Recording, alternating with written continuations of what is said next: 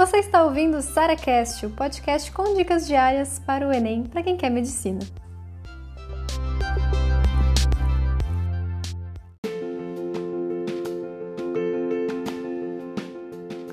E aí, você passou esse ano? Mesmo sem o resultado, nosso cérebro já começa a criar expectativas, né? Ou a frustrar com todas elas. Porque quando a gente começa a pensar que a gente passou, nossa, pode. Eu acho que fiz uma boa prova, acho que eu vou tirar uma boa nota. Depois, logo em seguida, a gente já começa, né? Impossível, errei aquela questão, a redação não sei como é que eu fui. Então a gente começa a colocar tudo isso na nossa cabeça e a gente não sabe se a gente passou ou não. E posso falar a verdade? Nem precisa saber. Eu acho que das duas formas era bem ruim. Tanto achar que eu tinha passado e ficar naquela coisa na cabeça, né? Ai, acho que você não passou não, hein? Ih, acho que não. Pra que fica, fica criando expectativa para quê? Você sabe que você não vai passar de novo. Então, assim, aquele monte de pensamento ruim na cabeça.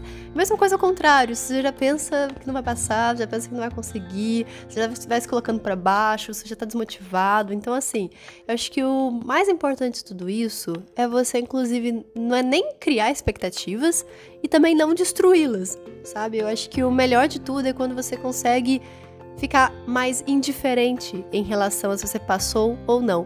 Considerar isso parte do processo, considerar isso, essa espera para nota, essa espera para o SISU, como algo que vai acontecer de qualquer forma e a decisão, né, a decisão, né? O resultado já, ele já existe há muito tempo. Você só não sabe dele ainda. Então, uma coisa que me acalmou muito nisso foi justamente pensar que a responsabilidade não era mais minha.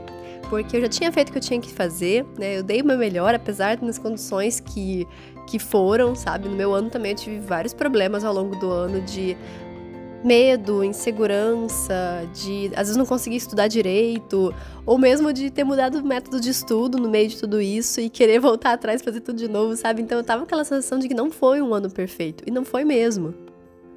Mas essa relação com a nota, eu fui, fui bem clara comigo, olha, eu fiz o que eu podia e eu dei o meu melhor naquelas condições e eu sei disso. Então, você, você já fez a sua parte, a sua responsabilidade não é mais a nota, então isso também me acalmou bastante. Então, meu maior conselho: não crie expectativas e também não destrua suas expectativas.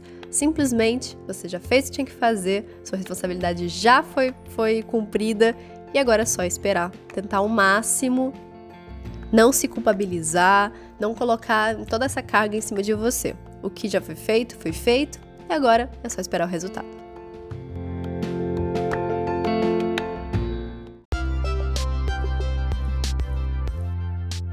Você ouviu mais um SaraCast, o podcast com dicas diárias para o Enem.